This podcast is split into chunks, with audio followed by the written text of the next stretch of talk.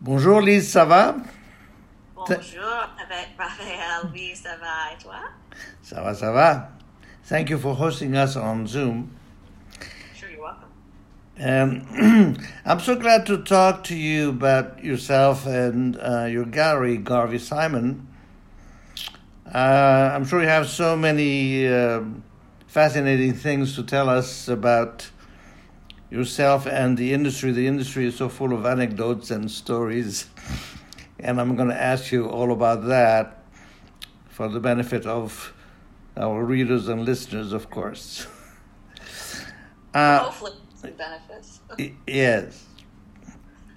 So first, you studied art history in Indiana, and you got a BA, and then you moved to New York uh, to pursue a master's at Hunter College. And then at some point after that, you got a position at Schmidt Bingham Gallery, where over time you became co-director uh, of the gallery Correct. and that overall took about 15 to 16 years. Am I correct? No, no, no. That was. I moved to New York in 1989, and I got a job as a intern at, At the, at the gallery. Yeah, at, at that gallery. Yes, Gallery. yes. and then I was also um, going to graduate school. But then within a couple of years, I was associate director, and then I became director a couple of years after that. And I was there for 10 years total. Oh, you were there for 10 years total. I left in 1998, at the end of 98, to start my own business. So, um, I'd like to ask you how did you decide on art history? Uh, was that a natural choice or was there, was there a struggle between several choices? I know your sister in California has something to do with your present gallery. Did you discuss that with her? She was your Right, no, sister. she's much younger than I am. Oh, she she- was, I don't even know. I'm, she's 13 years younger than me. So when I was in college, she, she was. Oh, she was out of the picture for, on that Well, on that know. score. Yes. But um, what happened was I wanted to, I was pursuing a degree in studio art. I really enjoyed art. I'd always made art my whole life. yes. Doesn't mean I'm really good at it, but I enjoyed it. And so then um, I wanted to be a graphic designer. oh, I see. And af- you know, this was before computers, so Yes, yes. everything was done Let, very Letraset and yes, precise and yes. Uh, so, but you know, you, you don't just go to school and they start you in a graphic design degree. You have to take all this other stuff, and yes. you know, art history is part of it. And um, after my second year, So art history was part of your overall design, curriculum, yeah. Uh-huh. If they make you, if you're an art student, you're going to take art history also. right? So I had taken some art history doing that. And after my second year in college, I did an internship at um, in the art department of a larger marketing department. It's for graphic design. You know, to see to see what it was like, and I just hated it. It was so again, like if it was Photoshop, if that existed back then, I probably would have really enjoyed it. It was tedious. It was very tedious a, a- real lack of any kind of um, putting your own expression into anything or your own imagination Yes. you know it was dealing with logos and very you know Corporate uh, corporate matters. yeah, and I really didn't like it at all. So then when I started back my junior year in college, I decided I wanted to change my major. And because I had already had a lot of art history just with, you know, getting my Yeah. pursuing Yes. in art, I um, really enjoyed those classes. And so that's how I made the switch. But you were still uh, proceeding with studio art. Nope, I switched my major to art history at that point. Yeah. So Schmidt Bingham Gallery is no longer in existence, right? That's right. Like many others. like many others. And what is it about having worked there that shaped, at least in part, your career decisions? And by the way, did you enjoy working there? I did enjoy working there, indeed. And I think one of the great things about working there and working, you know, for people who uh, start out in a smaller gallery rather than a larger gallery. You get to I mean, do everything, yeah. Yeah, so there's benefits to each, right? Correct. But I really learned how to run a business, an art gallery business, you know, from ground floor up, like, you know, uh, yeah, but so, some principles are very controlling, so they they give you some leeway there, apparently. Well, they they they were not. She was not not controlling, but um, I've always had a really good work ethic, and yes. so did she. And I, you know, I think the one thing that happened is I had packed a box with a painting in it or something, and I spent a lot of time on it, and it wasn't quite good enough, and then I had to redo it. Like that kind of thing would happen. But um, but then later, being my own, you know, having my own gallery, I, I understood, appreciated all those and the priorities. Yes, yes, back the, day, yeah. So I mean, I learned how to, um, you know, I mean, painting walls isn't no. something that is complicated. Yes. But, you know, I learned how to use spackle and sand the holes and do the lighting and wrap art and just everything. Yeah, the, accounting, bookkeeping, yeah, yes. I mean, everything. The nitty gritty that's so much a part and so necessary in you know in the working gallery in, in between yeah. and during you know exhibits exactly really important were you um, were you dealing with uh, with clients and with the artists at the time, or? Not right away, but I'd say uh, when I was about a, I was there about a year or so. Excuse me, when I made my first sale, and that was so exciting. Yes, it of course. Just, yes. You know, and it was not a big thing. It was actually something unframed that were in the back yes. room, the flat files But it was during an opening and people wanted to see some of the things and i really really um, loved that i still love to sell art i love to you know and it's not it's not necessarily oh wow if it's something really expensive although yeah that has its it has its certain thrilling moments but um, just that i was able to connect with someone and they uh, got it you know, like they had that, especially when people are buying like their first piece of yes, art. Yes, yes. And there must be a certain amount of trust involved in the transaction. Well, yes. And I'm blessed because I have a lot of great clients I've had for, you know, almost 30 years. Yes. And there is there is that element of trust that really has to be there for sure. Yes, and the bonding between you and, and your collectors and your clients is key. Yeah. Absolutely key.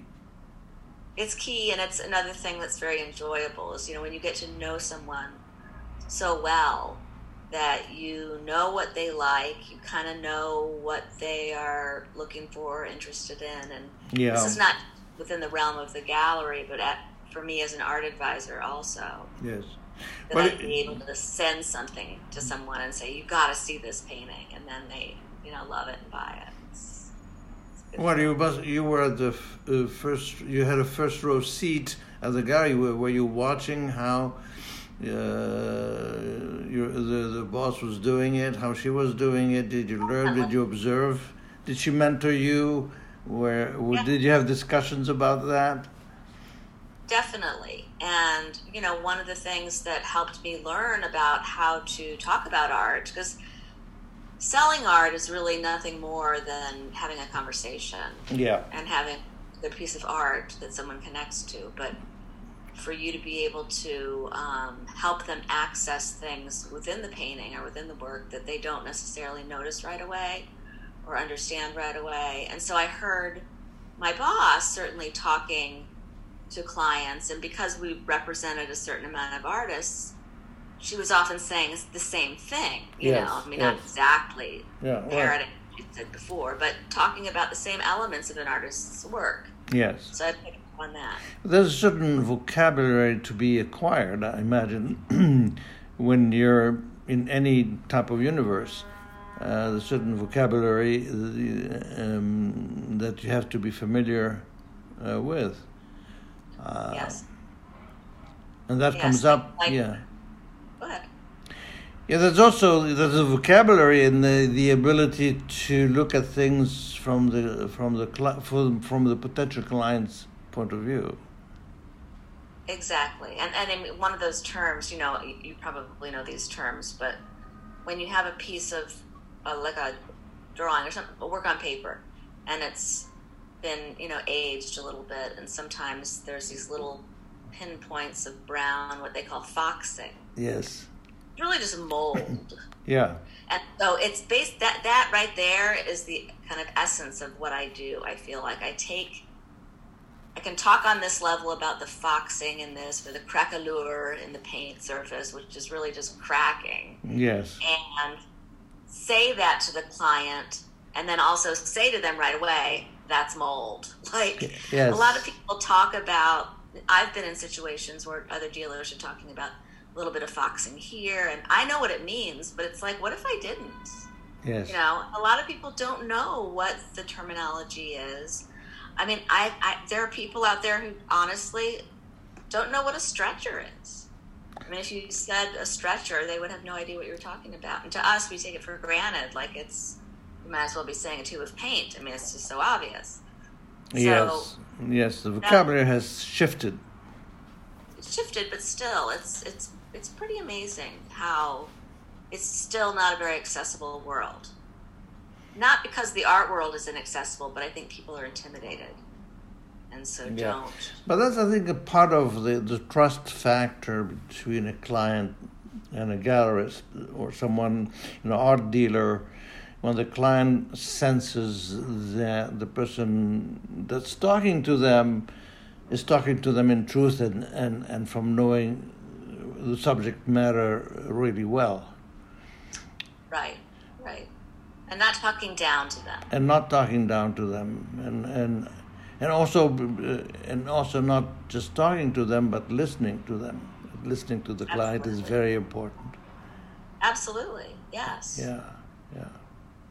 So all of that took place at. Um, um, your first gallery job and you learn all these uh, basic skills and you familiarize yourself with the vocabulary and the gestalt and what could happen and what did happen and what to, not to expect.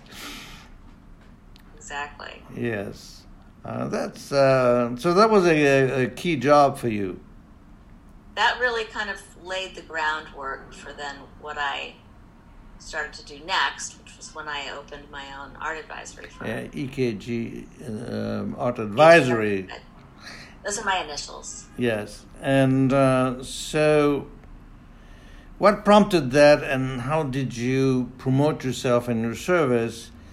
And after so many years, 10 years, you say, in an art gallery, functioning in an art gallery environment, all of a sudden you're an art advisor and you no longer have that gallery. And so the logistics are a little different and the rapport is a little different and how you go about it is different. And how did you make the transition? Why did you go into it in the first place and how did you manage the transition? And can you tell us a little bit about that?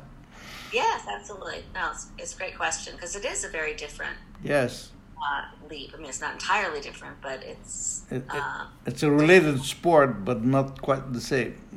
Exactly. Yeah. Um, so what happened was, a I got pregnant. Yeah. And I um, I knew that I wasn't going to be able to parent the way that I wanted to if I was still having to go down to Midtown all the time, working at a job. Um, Second was that during my tenure at the gallery, during the last few years of it, I had started to work beyond the scope of the gallery. I had a couple of people that I met. One, someone I knew through my family, and you know, they were in the Midwest. another person I met because they came into the gallery looking for something that we didn't really have. They were looking Yes. for abstract painting, and we Yeah. didn't do that. But I had some beautiful monoprints by this one artist who worked in abstraction, and I pulled them out, and they bought one, and then that From the gallery? yeah, this is when this is like my last well, few last years at the gallery. So anyway, I had developed a relationship with these people Yes. whom I, to whom I sold the abstract piece, and we just started staying in touch. And the next thing you know, they're, this is while I'm at the gallery. They're telling me that they really are interested in putting together a collection of women artists only. Ah, and then the next thing you know, they're telling me that they are interested in buying a Georgia O'Keeffe painting. wow. I was like, yeah, we, we can help you with that, You're cooking with gas. you know. And we ended up getting them a great painting, and and then with the help of the bo- my boss at the gallery too, you know, we started selling them things for this new collection they were making, and it wasn't necessarily artists that we represented at the gallery. We were going to auction houses and other galleries. Yeah, you could access the work. Pardon me. You could access the work that they were looking for. Right, right. So I had already started doing that with them, and then another client also had started, you know, buying a lot of things from the gallery, but also I was going outside the gallery to help her buy work. So when I left the gallery, I already had two private clients with me because they stayed with me. I mean, they Yeah. were my clients; they weren't Yes. people Yeah, you were, you were servicing them at the gallery. So I asked them, you know, I said, I, I'm going to be leaving because I'm going to have a baby and da da da. da. And they said, oh, yeah, we'll definitely stay with you. We'd love for you to be our advisor. So I left there with two pretty heavy hitting clients to begin with. And then um, over the course of the next 10 years, I mean, I have three children. So I, I was, you know, uh, raising my family, working as an advisor, which was very easy at the time as far as you know, I didn't have a, I just worked out of an office in my apartment and Yes. Um, hmm that was right at the beginning of uh, everyone using email. So the JPEG was born, you know. Yes, yes, I remember at the beginning of doing that, I, and I would, I remember very clearly. Ah. yeah, that made a huge difference. Um, so that that's how that happened. And then so I you, continued- you you you marketed the work or you presented the work via JPEGs, via what? Via showing them, sending them JPEGs, and Yeah, at first it was you know color Xeroxes or thing, but then as the internet and email and all that started to become more, you know, regularly used, then then yeah, the JPEGs were an amazing thing. yes, And so mm-hmm. most of the work I've sold, I'd say in my career, has been via a JPEG, and the client actually not seeing it in person. Yes, um, which is a, a really interesting thing to say about how art is sold.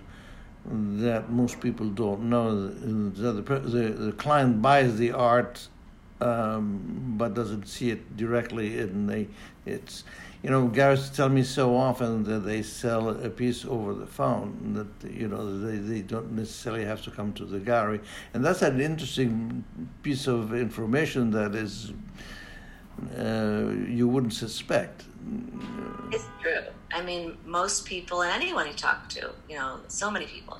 yes I don't know how anybody could buy something without seeing it in person and getting their eyes on it. right But I think that that's where having an advisor that you trust and who knows you and knows your aesthetic, knows your budget, knows what you're interested in. yes That where that relationship is just you know uh, essential. And so, yeah, I think having the history where people trust me and they know that if I say to them like you're gonna love this painting, they they know that they're gonna love it. It's not Right. like I'm just right someone who's doesn't have a finger on the pulse of what Yeah. they're interested in. Well, your your relationship with them is long term. It's not about selling one piece. It's about, you know, selling them over the Yeah, helping over them build time a collection. and, and build a Yeah. collection. Yes, yes. yeah, yeah. So and you learn a different set of skills doing that from just working in the gallery. Am I correct? Very different set of skills. Can you tell Um, us about that a little bit? Well, what was great about that, and that's kind of, I would say, actually has definitely put me in a position today where I have a really good um, network of people, and I have lots of people I can go to for art. I have a lot of people I can go to for, you know, colleagues for advice, and sort of a beautiful Yes, uh, you have a network of resources, trusted Ye- resources. Yes.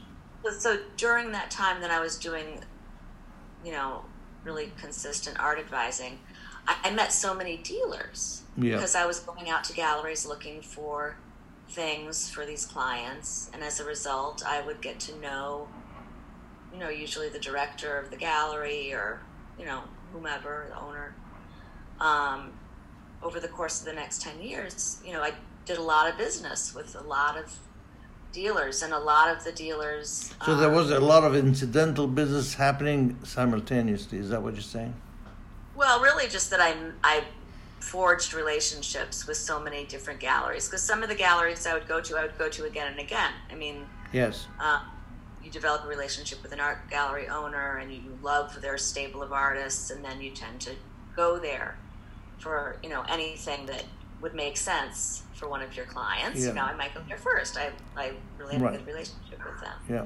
So I was able to a get to know a lot of other artists that I never would have known had I just been working at the gallery, because it's hard to get out and see other work when you're working at Yes. art gallery all the time. Mhm, Yes. I was able to broaden my um, knowledge about contemporary art in general, and not just the well-known, you know, artists, but all different paths. And then the networking with auction houses, private dealers, other gallerists, artists. Yes. yes, That yes, is yes. really Yeah. like phase two of my career. Yes, yes, of- yes. I, yeah, I speak so many of my so many of my friends uh, who are galleries or work in galleries, and I tell them, and I ask them, "Did you see such and such an exhibit?" And they say, "No, I want to see it, but I can't get out of here." You know. Right. It's and so really they don't. And and then they rush out of the gallery and and sometimes you know they work uh, up on the upper east side and they rush to the lower east side or to tribeca or whatever it is or chelsea to go and see that particular exhibit that everybody's talking about it which they want to see anyway. And uh, so that's um, what you're talking about. You you, you suddenly the world opened up and you were able to see all this all these other galleries and all this other work. Yeah, Exactly. Exactly. it's a wonderful thing.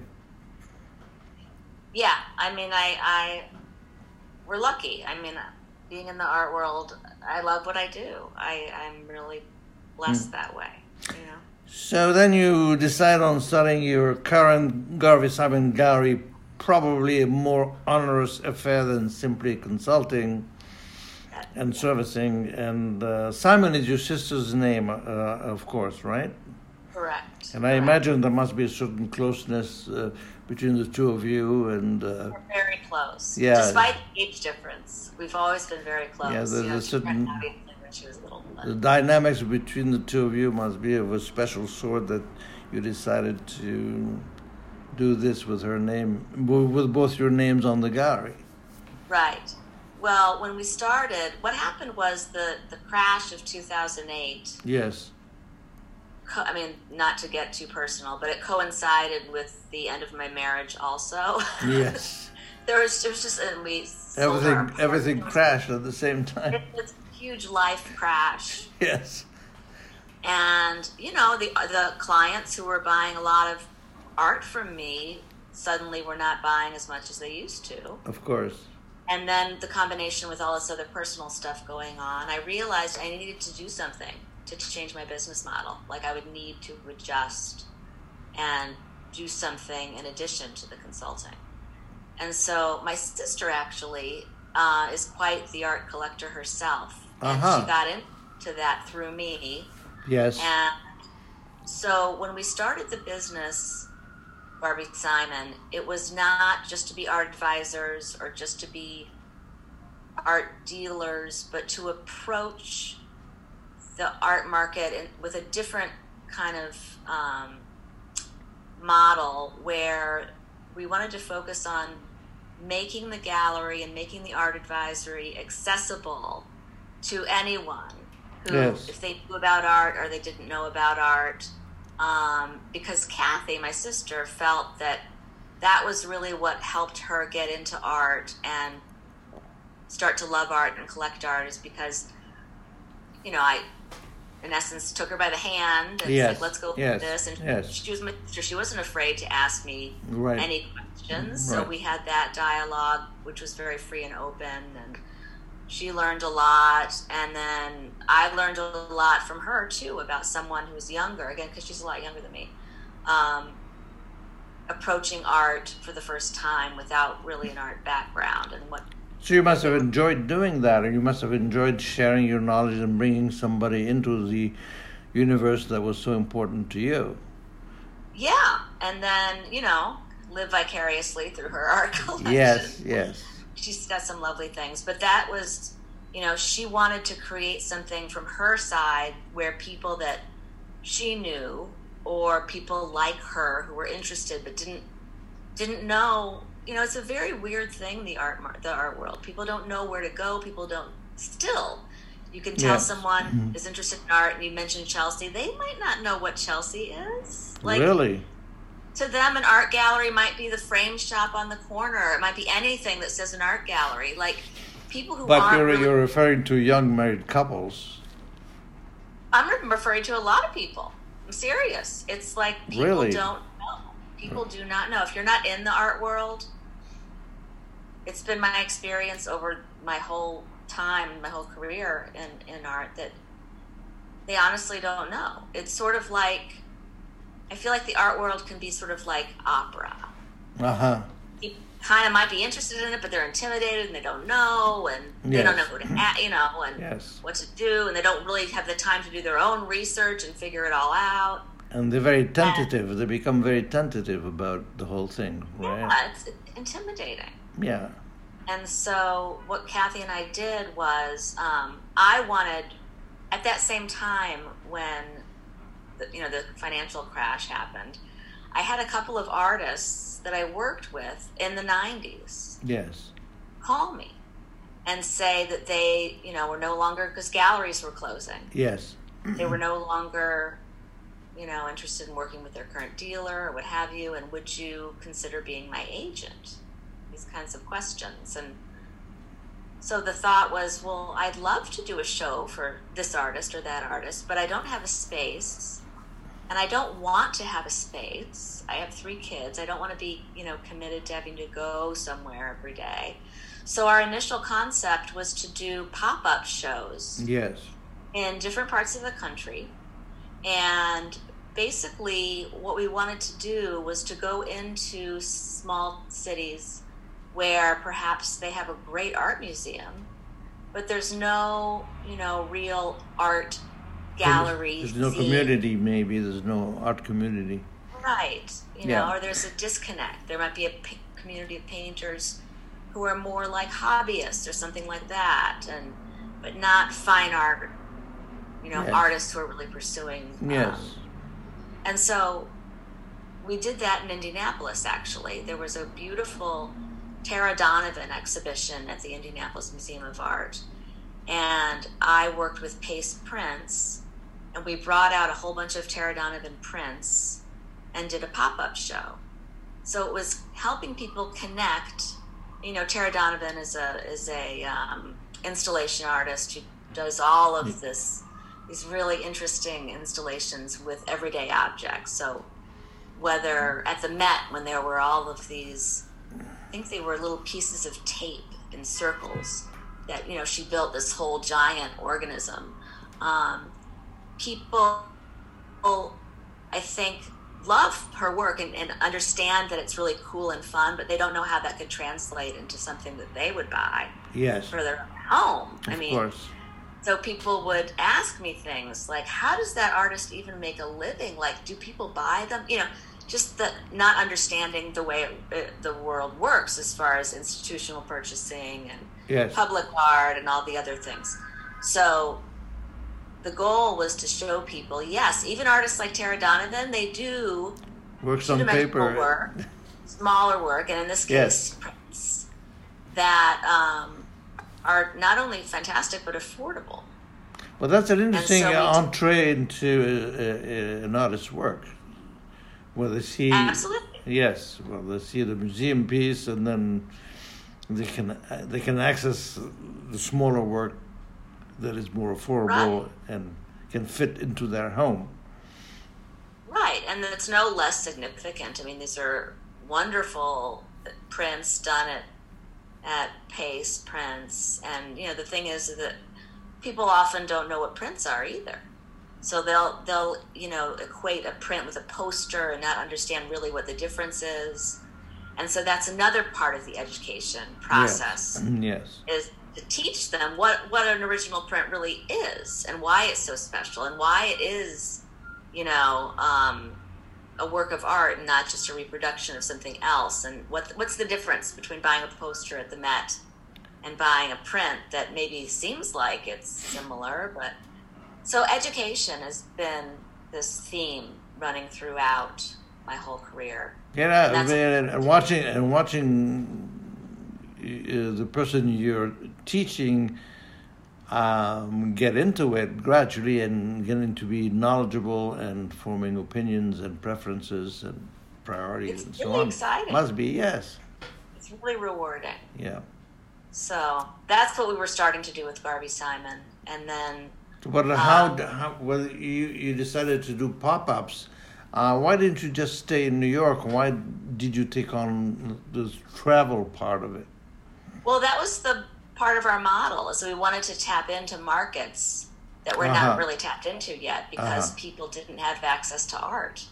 So instead of trying to get the people that lived in small towns and had a lot of money and that wanted to buy, trying to get them to come to New York to meet with you. Yes, there was a Instead. reservoir, a buying reservoir that wasn't being tapped out there.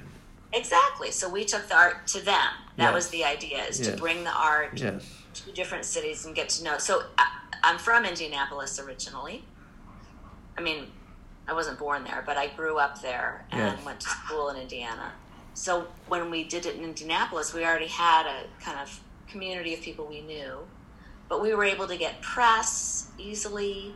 Yes. We were able to really do a lot in a very little bit of time. Everything is easier out of town, out of New York. Yeah. Yeah, and so that was another reason why not to do it in New York, but to really try to create something, a brand even, where people would know, oh, yes, they have something in this town also this month. And but then, you know, again, my personal life with my divorce and everything else kind of made that really challenging and I ended up getting a gallery in Chelsea, sort of by accident. It wasn't even really my plan.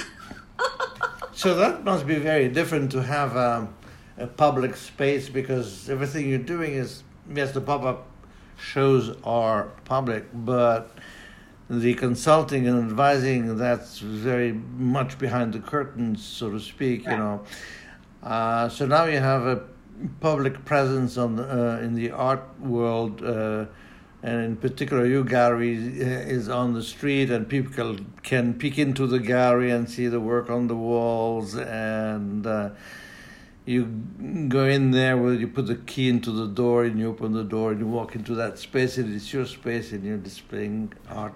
So that, that's a totally different experience. totally different. And and it happened because I by that point a lot of my clients who had been purchasing early on were now selling. So um, for example, my women artist collectors, they had work from before they met me, and also in the years when we first were working together, that were by male artists. They hadn't made that leap to totally switching to women artists only. So they wanted to sell these things.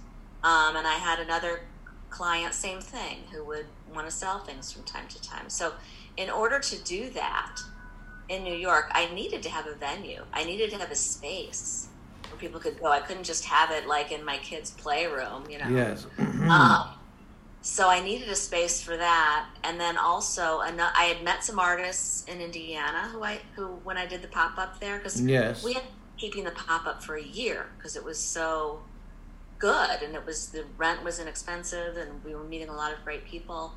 So even when I was doing that, I had to go back and forth every other weekend to Indiana. That's a long trip. It was it was a lot. It was a lot going on in my life. But um, a colleague of mine, another art dealer, she and I were looking for a space to share, and so we found a space in Chelsea. So the first five years of my having the gallery there, I shared the gallery with another dealer, and we basically just rotated exhibitions, you know, every other month. Oh, really? Hmm Well, what happened in between exhibits when clients or collectors wanted to come into the gallery? Were you both present inside the gallery simultaneously? Well, we had a nice back room with a sofa and you Uh know. Uh-huh. Yeah. back. So that's actually, interestingly enough, what made me want to do what I'm doing now privately, which we'll get to. Yeah. Because I realized having the space was great for the shows. Yes. but People didn't really just come in off the street to go see the show. They usually came because they already knew about me, they already knew the artist. Um, they were on our mail list. They discovered us on the internet. Very rarely was it just someone stopping by that we had never met before. Yeah, there was a minority of the people who would actually come to the space. Right. Yes. So what, what it would, what that meant for when I was sharing the space is that um, my um, the other dealer that I was sharing the space with, she had a assistant there, and I had an assistant. So if somebody came in wanting to look at some artist that Jackie represented, her assistant would do that. And then same thing, if I wasn't there, I had an assistant there. So it was really actually fine, and it was good because I didn't have to do a show every single month. Yes. Um, so well, a month is a very short time, no? It is, and I mean, I, I, I don't like doing short shows. I went on to do more like six week shows after that. Yeah. Yeah. But you Gives know, you time to just a lot breathe, and gives people time to come back and see it again. right, exactly. Yeah. So that's what we were doing the first five years, and then she moved out, and then I took over the gallery myself Uh huh. Um, for a couple years. Was it on uh, on the street floor, or was it? Uh, We were on the second floor The second of the building floor, on yeah. 27th Street. Yeah. Mhm. Yeah, So that that's galleries on yeah, the floor. yeah. So then you moved to where you are now. Yes. So then, fortunately, I mean, this is not fortunate because of the pandemic, obviously, but the timing was such that at the end of 2018, my lease was up. And I had to make a decision like, am I going to renew this lease? Is there really any point? Is, you know, business wise, does it make any sense? And the answer was no. Yes. did not make any sense for me to continue with all that overhead. Um, and for what? You know, again, it was people coming because they had an appointment with me or they called first. I mean, it was always basically people that I already knew who, who were coming by or people who had called me because they saw something online and then made an appointment to come by. Yes. And so I just decided, you know what? No, I'm not going to renew this lease, and I, I'm going to start working privately, still representing the artists, you know, who wanted to stay with me. which Yes. Yes. Um, and just to kind of let things grow organically from there and see what happens. There's a lot of that going on right now because of the pandemic. I mean, the number of galleries that have switched to that form of uh, selling. I know. Well, that's why it was fortuitous that it, that I, my lease was up a year Right. before the pandemic. Mm, So I, I was able to get out. I was able to establish myself working in this private way, yet working with other galleries as well to do shows for my Yes. artists there Yeah. uh, a year before the pandemic hit. So that was, oh, couldn't imagine having a gallery and then the world goes dark. And, Yes. You know, so. A lot of it, it happened to a lot of people. Not maybe not galleries, but um, business people who opened just before the pandemic hit. Yeah, yeah it's it's really tragic. But uh, so now you have this space, and uh, it's a nice space. It's a uh, it has a very nice feng shui to it. you know, the, Which space? The, the space uh, now uh, in Tribeca. On the Upper West Side. Yeah. Oh, in Tribeca. Yeah. Oh, because there's see there's i have got my I've got several hats on, so I I'm not knowing which space you're referring to. Yes. The space where I have the Daisy Craddock show where I yes. met you. Yes, yes. So that is owned by um, Front Room Gallery. And I basically went down there and I rented their space for a month and gave Daisy a show. Yeah, it's a so, nice, it's a very nice space. Uh, uh, it was nice because that was on the street level. Yes, it's yes. It's nice because you can peek into it, and it's very simple. Architecturally, it's very appealing because it's extremely simple and also not intimidating, and it's sort of uh, it's a it's a familiar looking structure. It's painted white, uh, yeah, yeah. and you can look Light. inside, and yeah, it was lovely. And um, yeah, so that's what I was referring to. It's, right, so that's not where I but, work, though. Okay, so you just rent that on a monthly basis when you need it. No, I just rent that once. Oh, only once. Okay. Yeah.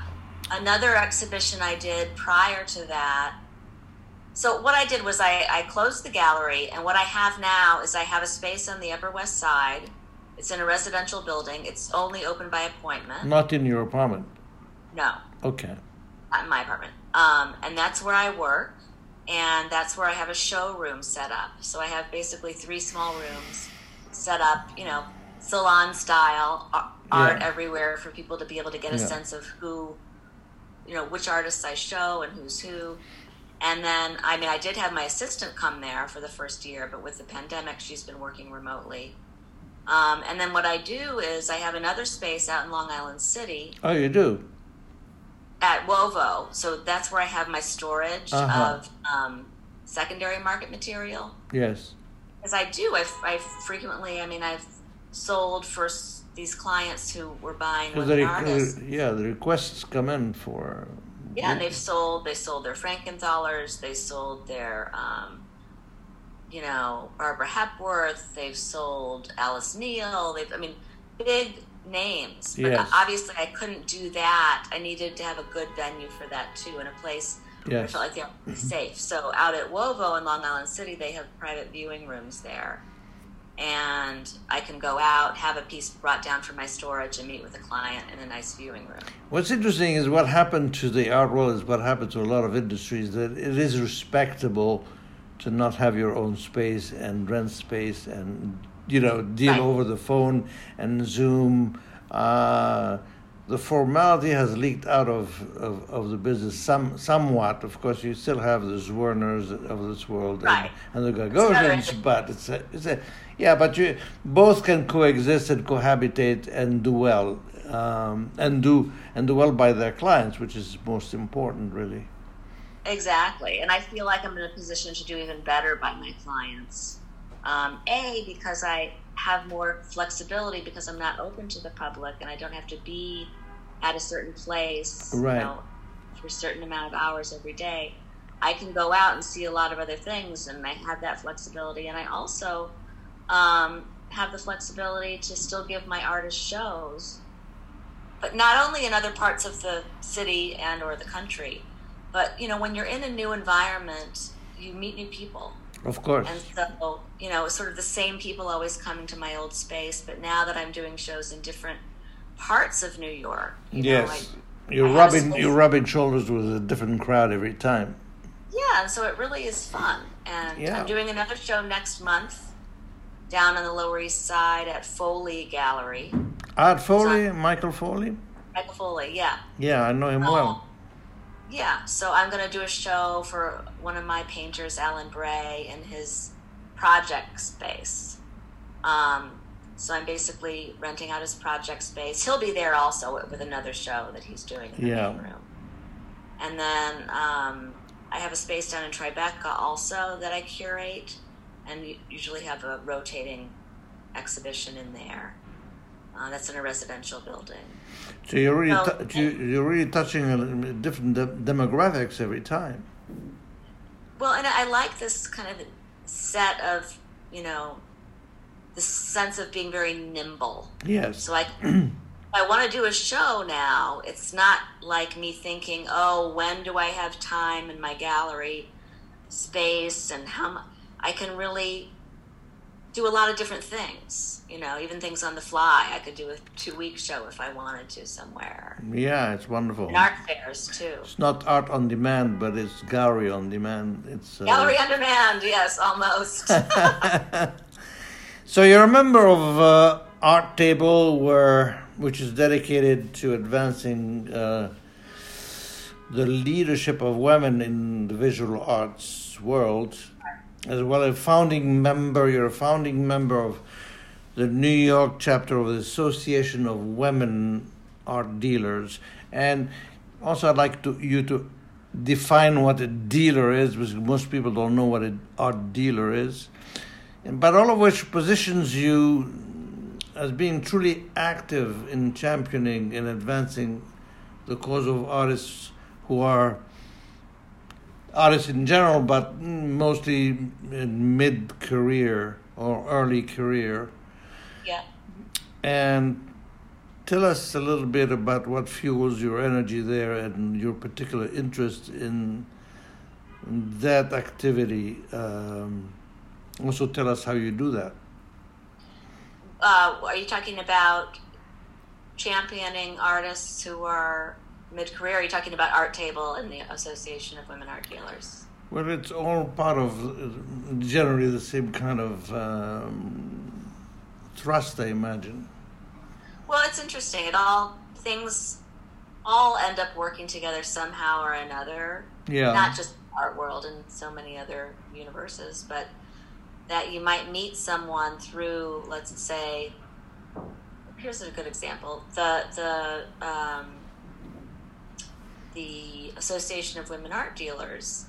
I've been involved with since it started the New York chapter, and through that I meet other art dealers. So to Yes. answer your question about that, you know, it used to be that if you said you were an art dealer, in my mind anyway, that meant that you had a gallery, Yeah. or it meant that you, uh, unless you were a private dealer, Yeah. which in my mind back then, You know, most people don't know what a dealer is. I, uh, Right.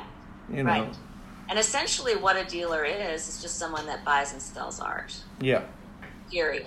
Yeah. um, they have a term that's developed more that it wasn't really used back at the beginning of my career as gallerist. Um, so that's a dealer who has a gallery. But does it involve having inventory or not? A gallerist, well, that's a good question. It wouldn't necessarily. You could just be a space to curate shows. Yes. But typically, typically a gallerist, yeah, they'd have a stable of artists, and um, you know, there's the private dealer, secondary market dealer. Yes. It's sort of like doctor. I mean, there's so many different kinds, but essentially, if you're calling yourself an art dealer, you know, you buy and sell art, and you don't necessarily have an inventory of everything you own but you would have an inventory of things from other artists that you have on consignment from them that you you know kind of are exclusively Yes. selling Yeah. yeah yeah But it's imagine and that if you're involved in buying and selling art, it's hard not to deal uh, with the secondary market aspect of things because it comes in, whether you like right it well, there's a lot of there's a lot of dealers gallery owners who really just handle the primary market you know they represent their 20 artists or whatever it is And when a request comes in uh, that doesn't deal with their roster of artists, they don't deal with it. They turn it, it, down. it probably the request probably wouldn't come to them. You know, Uh-huh. certainly if I think it would be the foolish art dealer, art gallery owner who would get a call saying, "I'm looking for Uh. Such and such." By you know, if I was looking for a Picasso or something, and it was a a person calling earnestly wanting to work with me, you know, you would take that call. Yes. Now, typically though you get calls from people looking for something and you know you don't know who they are and it might be online and you say no i don't i don't have that Yeah. um, so typically i think when you're handling primary market only you might get um, works by one of those artists that you represent Yes. because they wants to sell. Um, but if it's not a blue chip artist or someone really, you know, who's developed a secondary market sale, a secondary market um, niche, it's really kind of a tough call. It's hard to sell a work of art by a, you know, mid-career or emerging artist who doesn't really have a strong market at auction houses yet to take something in and try to to resell it. Yeah. The odd. I mean, I, the I do that, and I have done it, but it's not as typically done with the secondary market. Isn't as typical in a regular art gallery situation with contemporary artists. So, leaving aside the matter of your brand, because you must have a brand, they must know you by your brand, by the type of work that you get involved in. But leaving that aside for a second, um, how do you select artists to work with on a personal level? What is important to you in an artist, and what jumps out of you when you're deciding who to work with? Do you have any particular stories of how you got together with artists and you bonded with them and you worked with them and? Uh, yes, I have many, so Yes. we'll have to keep an eye on the time. I'll have to pick out the most interesting one to tell you. Um, the way that I've met artists has been so interesting over my whole career. I'd say ever since I left, you know, when I was working at Schmidt Bingham in the 90s, we had these artists. But when I left and started working for myself, it's been really interesting. And um, I mean, the short story is right now, I don't really actively look for other artists except by doing this one exhibition that you know about called Yes. the Select Show that I do once a year. Yes. That's really the only way that I kind of open myself up to look at new work because, you know, if you're representing all of these artists, you you want to be able to give of yourself to do what you can for them, and if you start constantly taking on too many, you know, you lose the whole thing. Yeah, you don't you don't deliver for your artists either. That's what Right. it is. Yes. Exactly. That's what I mean. So, but I'll give you a story about one of my artists. Um, just thinking about how I meet people, and this is a great story, but this is also not atypical for me. When I was in Indiana, um, this is back in my early 20s, when I was working at Schmidt Bingham as an intern Yes. Like early 90s. I had gone back home and I was in Indianapolis and I bought this really cool necklace. It um, was made out of safety pins. Ah, yes. Just beautiful, just so cool. I loved it. And it was 60 bucks. It was at some kind of artsy, you know, store. Yes. Yes. And then I wore it to work when I was back in New York. And one of the partners in the gallery saw my necklace and said, I know her. You know, her name is blah, blah, blah, blah, blah. I, I didn't pick up on it. Um, and she's a Japanese artist, and I've, I've had her work at my gallery in, in Memphis, Tennessee, because she had a gallery there.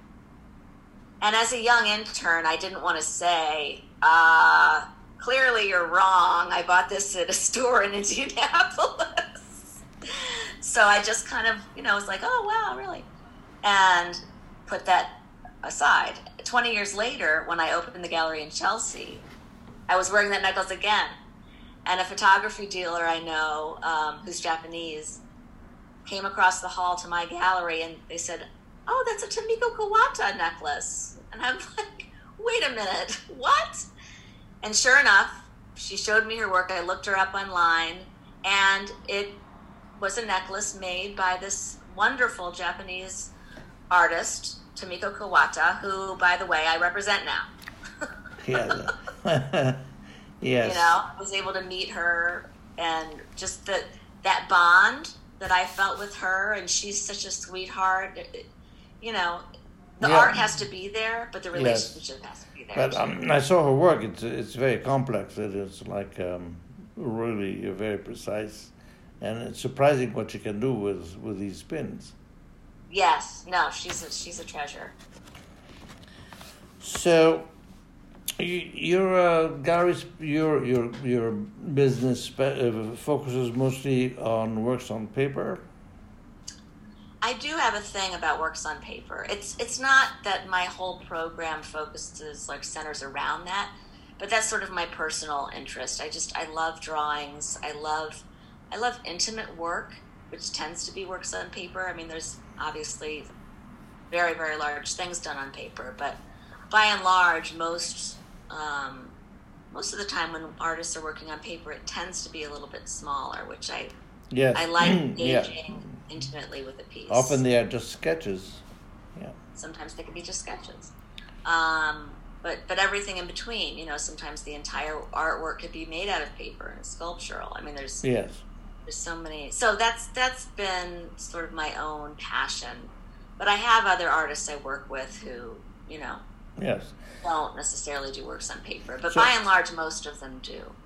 And so it's it's the intimate aspect of the work that um, you're interested in in works on, on paper because there's also the uh, the aspect of the type of paper that's being used because so many different kinds of papers are being used uh, Japanese paper and so on and so forth uh, so there's all that whole other dimension about you know works on paper rice Yeah. paper you know yeah, it's all good. I love it all. You know, I Uh, love paper. yeah and um, you know, even newspaper. Fred Tomaselli does these great yes pieces where he's you know painted the interior scene of the front page of the New York paper, the big picture, and yeah I love yeah anything like that.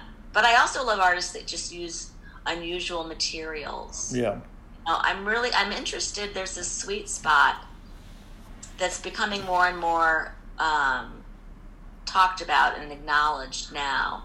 There's a sweet spot between fine art and art and design. You know, so people would often the craft museum used to be called the craft museum, but now it's not because craft has become this kind of bad word. You mean the one in Columbus Circle? Yeah. So that used to be the craft museum down. yeah, I remember it was next to MoMA. MoMA. It was next to MoMA, Yeah, and they destroyed that beautiful building that it was housed in. yeah, exactly. So Mhm. then it became the Museum of Art and Design, and but there's a sweet spot where design, design and fine craft, and fine art overlap, and it's in that spot that I'm really interested in. Mm. It's that things that are made carefully with the hand, evidence of the hand. and Um, you're talking about Alexander Calder, in a way. mixed media. Well, yeah, actually, a Calder show I saw early on in my career at the Cooper Hewitt Museum. Yes. Was What a wonderful fabulous- museum that is. The Cooper Hewitt? Yes. Yes, it's a treasure. Magical, magical place. Love it. But that was a show I saw there of Calder, and it was none of his big works. It wasn't any of the big, but it The was tiny, mostly the tiny things. pieces. Yes. his little jewelry, his little, uh, you know, cutlery sets, and so that's that's a good example actually, where um, someone very obviously Calder major figure in art history had this whole, you know, I mean, you remember the circus? Yes, of course. You know, when I first came to the United States, I was walking on Madison Avenue one day, and of course, I didn't have any money whatsoever. But I was walking on Madison Avenue, and in in a in, in a gallery's window, I saw this uh, five-inch uh, Alexander Calder sculpture.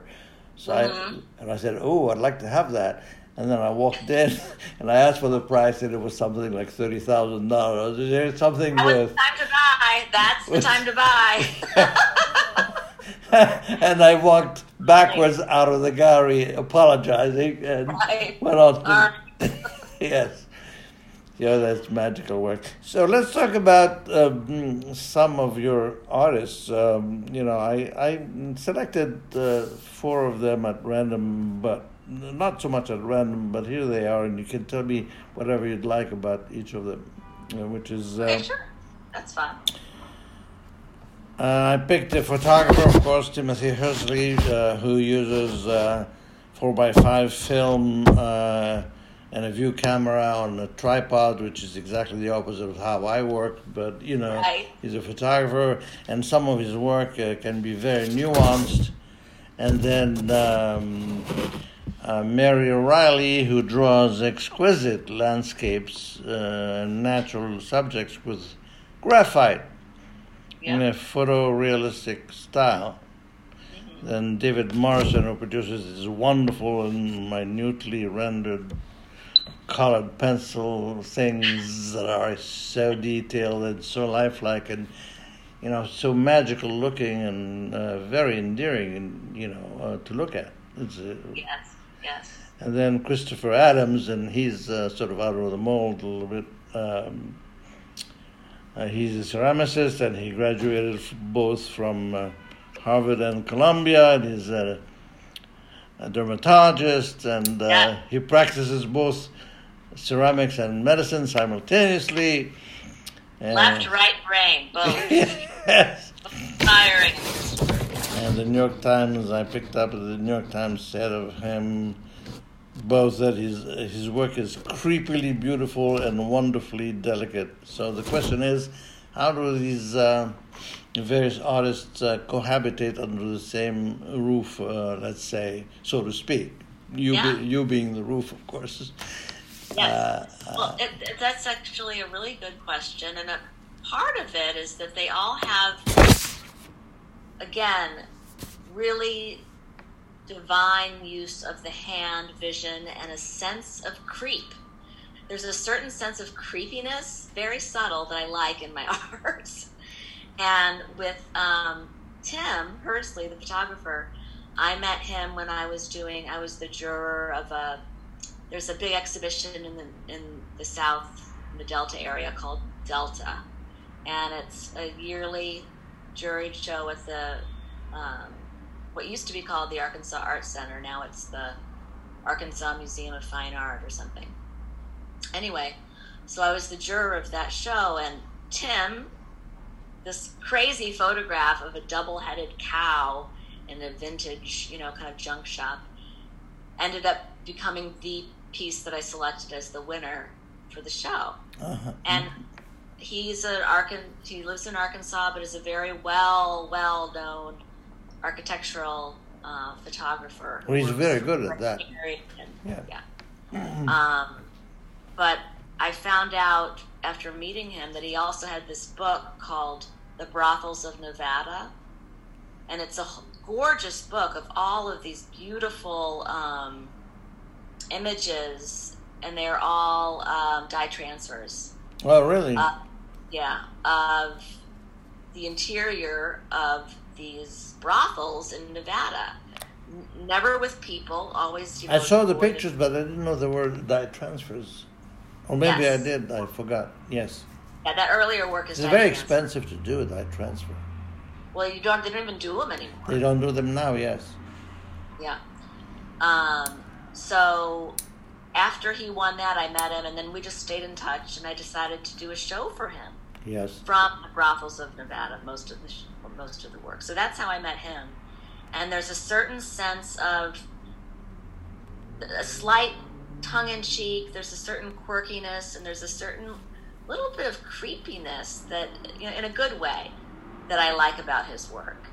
And then with Mary Riley, I got to know her through another colleague of mine who'd closed his gallery. And she also, I mean, her show right now is really beautiful and elegant. And It's really amazing. I mean, I I didn't see the pieces, in, you know, uh, but um, I saw Well, them will. on my You'll screen. Yeah, it's really. Show is up one more week. Ah, and okay, I'll have to check it out. Yes. Um, she, a lot of her earlier work, like the last show I did, she was drawing these amazing, uh, you know, like um, graffiti on trees where people will carve their initials. yes, or- yes.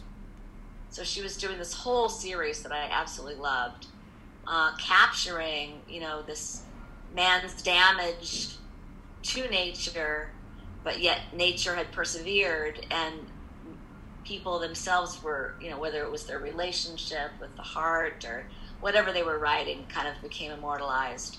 Um, and the, the level of skill, again, sense of the hand, the way that she works, very methodical, very meticulous. These are things that Talk about also the, um, really appeal to me. Talk about attention to detail. Yeah, and same with David Morrison. Yes, His yes, David Morrison, the same thing.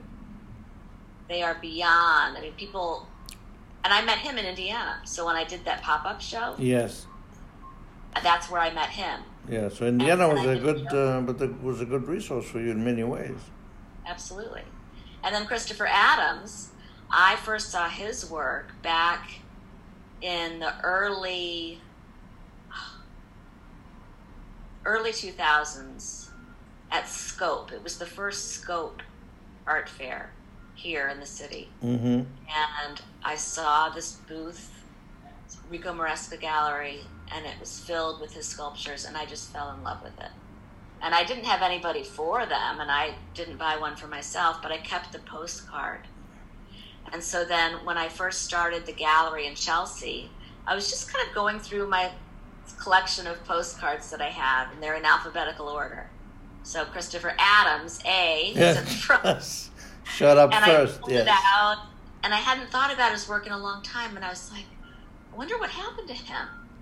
And so I called around, and it turns out he had a show going on, Huh. which I went and saw at Hosfelt Gallery, and then Hosfelt Gallery closed their New York location. And I knew the director, and I was like, what's going to happen with Christopher's work? I don't know. And then the next thing you know, I'm going to see him, and I'm having a show for him. You opened your arms, and there he was. so a lot of the things in my life that have happened happen that way where it's just the stars sort of all aligning mm, Yeah. christopher also his work has that slight sense of creepiness Yeah, as well, definitely.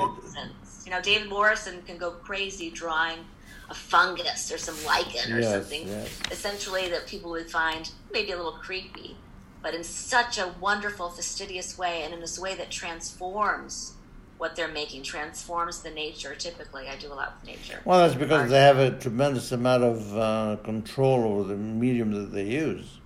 Yeah.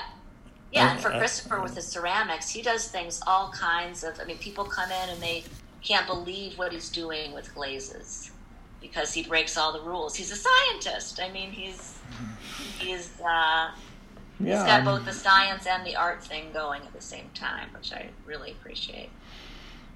So, when you say that your gallery is invested at its core in circumventing the norm, that's a uh, interesting, uh, provocative statement. What is it that you're really saying? Well, it sounded more provocative at the time, but now it's really what everybody's doing. We're hmm. all trying to clamor for how are we going to do this business? Yes. How we, we have to re, we have to circumnavigate the norm now. Yes. This pandemic has been thrown in our face and all of this other stuff, and how do we do that? So what I meant by that was that I, I was looking for other ways to do business. I just feel like there's a thousand ways to fry a fish Yes. and so many ways that now are starting to be explored. But at the time when I started Garvey Simon, weren't really even being explored yet. So the idea of doing what I'm doing, the idea of creating this select show that I do once a year, which was, you know, something I just kind of made up because I thought there was a need there for it. Um, it definitely was not a normal thing to do. I mean, most people, most galleries I know don't even have a submission program, so yeah, it's just being creative in the business and Yes, I mean, you know, those, those are times where we have to look into our, our bag of tricks and see what what tool do we have that we're not using and how it can Right. be applied to the situation at hand. Yeah. right. Yeah. The biggest tool for me really has been collaboration Yeah. and and working with others in different ways to come together and create something new. So you've been in this business for what, over 30 years now? Yeah, about thirty, little over thirty years. Yeah. And you've been uh, Yes. And I'm getting old. You do it. You've done everything. You championed artists. You're working with uh, auction houses and clients and private dealers, private galleries, and so how does it feel now? Does it still still feel fresh to you? Does it get you up in the morning? Um, how, yeah. It does. It's. I'm really, really lucky. I love what I do, and you know, it, it gets to be. Sometimes it bothers me because it's like, you know, what do I want to do for fun? Well, I want to work. so, wait a minute. I have to have some other interests here. Yes. Um, and uh, but it does always feel fresh, and I think one of the reasons is because we are continuing to do things that are not really done, and we're trying new things all the time. So there's a novelty to everything. Yeah, even there's excitement, do, yeah. Yeah, and even when I do a pop up show next month, yeah. because I have one going on now on the yeah. east side, yeah, and then I have one for Alan Bray starting next month, yeah, on the east side. So I, there's a new space, right, for each show. So that feels different. Yes, and, yes. Um, so hanging yeah. a show, hanging a show in a different space is a different experience and a different challenge, set of challenges really every time, because you have lighting, you have space, you have how to use the walls in a creative way, in a way to, that communicates the artist's work. Right. Yeah. Right. Yeah. Yeah. So, um, you have to tear yourself away from the work sometimes, or you think you feel you find yourself not doing anything else but? It's a little of both. Um, certainly I go through times like anybody else where I just feel like, oh, I don't want to do anything. But more than more often than not, I'm I'm usually pretty engaged in some project I'm working on, and um, I'm lucky now because right now I'm at home, and Yeah. I mean, we're all working from home with the pandemic. Yes, yes, yes. If there wasn't a pandemic, I would probably still be just having this conversation with you on Zoom, and my, or maybe we would be getting together for a coffee, but it would be Right. not the thing that I do typically every day. Right. I can also go down to the office and work there and be in a totally different environment, meet clients. I met a client over the weekend, uh, two clients over the weekend there. Um, and then I can do other things like doing the art fairs or just going out and looking around at art. And so having this kind of shuffling landscape for my work has provided a new freshness that I that I felt was lacking actually when I you know just had the one space. Are art fairs uh, important to you? They are, although it's it's interesting. I really haven't enjoyed any of the online art fairs that have happened during Yes. this past year. Yeah. But I am going to be doing art on paper, ah, which is going to be on you know it's a very large fair, isn't it? Yeah, so that'll be the fifth year I'm doing that, and that's going to be in September. So that's we're on for that. So that'll be that was the last fair I did right before the pandemic, and now it'll be the first fair that I'll do after.